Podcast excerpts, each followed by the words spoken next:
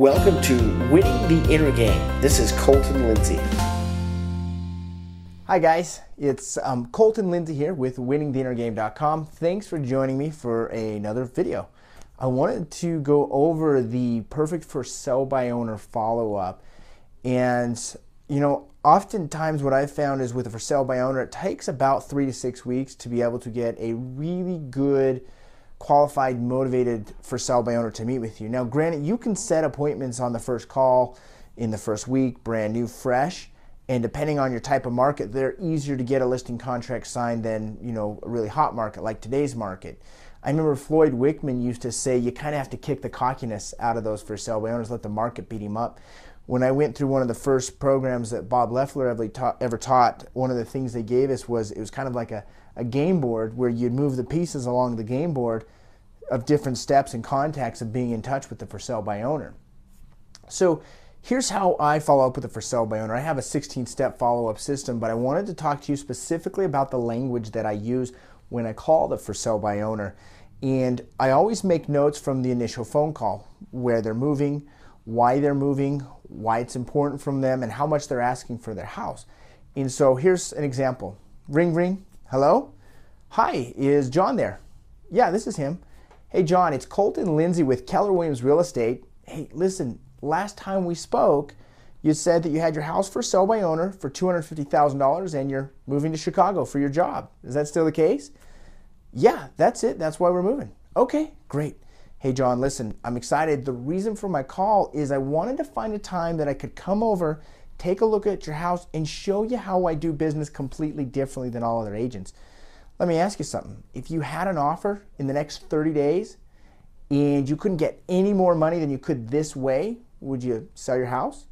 And typically at that point, they're either going to say yes or no.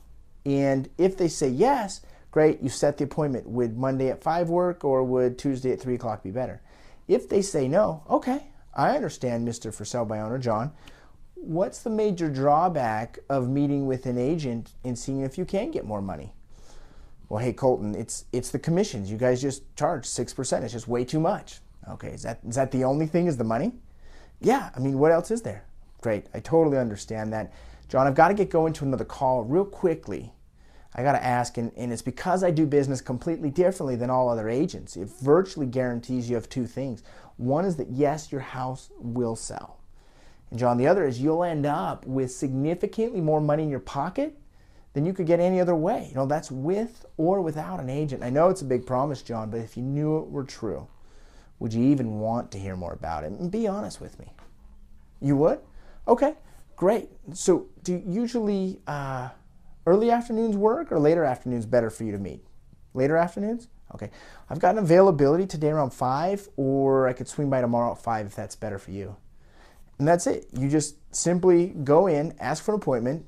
If they give it to you, great, that's awesome. But if they give you the stall or the objection, you ask them what's the drawback. You do the objection handler, the objection fearless agent objection handler track, and, and draw it out of them and ask the magical setup question and go in for the appointment.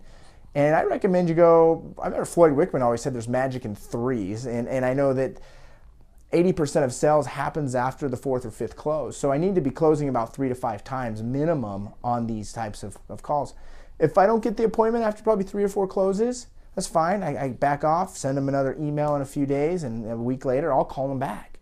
And after about, uh, I don't know, six weeks, if I hadn't set an appointment with that guy, kick him out, right? And even sometimes sooner, if I just realize this guy is, is, is a dead end, I stop following up with them and I really focus on getting newer clients or newer prospects that are ready to do something. Follow up only works for so long, but the question is how long are you going to follow up with someone that's still not setting an appointment with you? You're wasting your time following up with someone like that.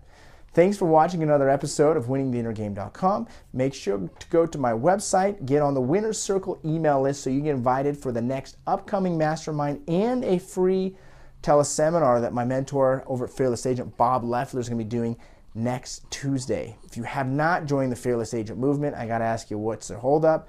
You've seen what I'm doing, with a lot of agents are out there doing once they've joined Fearless Agent and the Fearless Agent movement, and I would like to invite you to be a part of that. Subscribe to my YouTube channel, Send me any emails or questions that you might have. Look forward to talking to you. Thanks, guys. Hey everyone, did you like this episode? Well, be sure to subscribe and share it with a friend.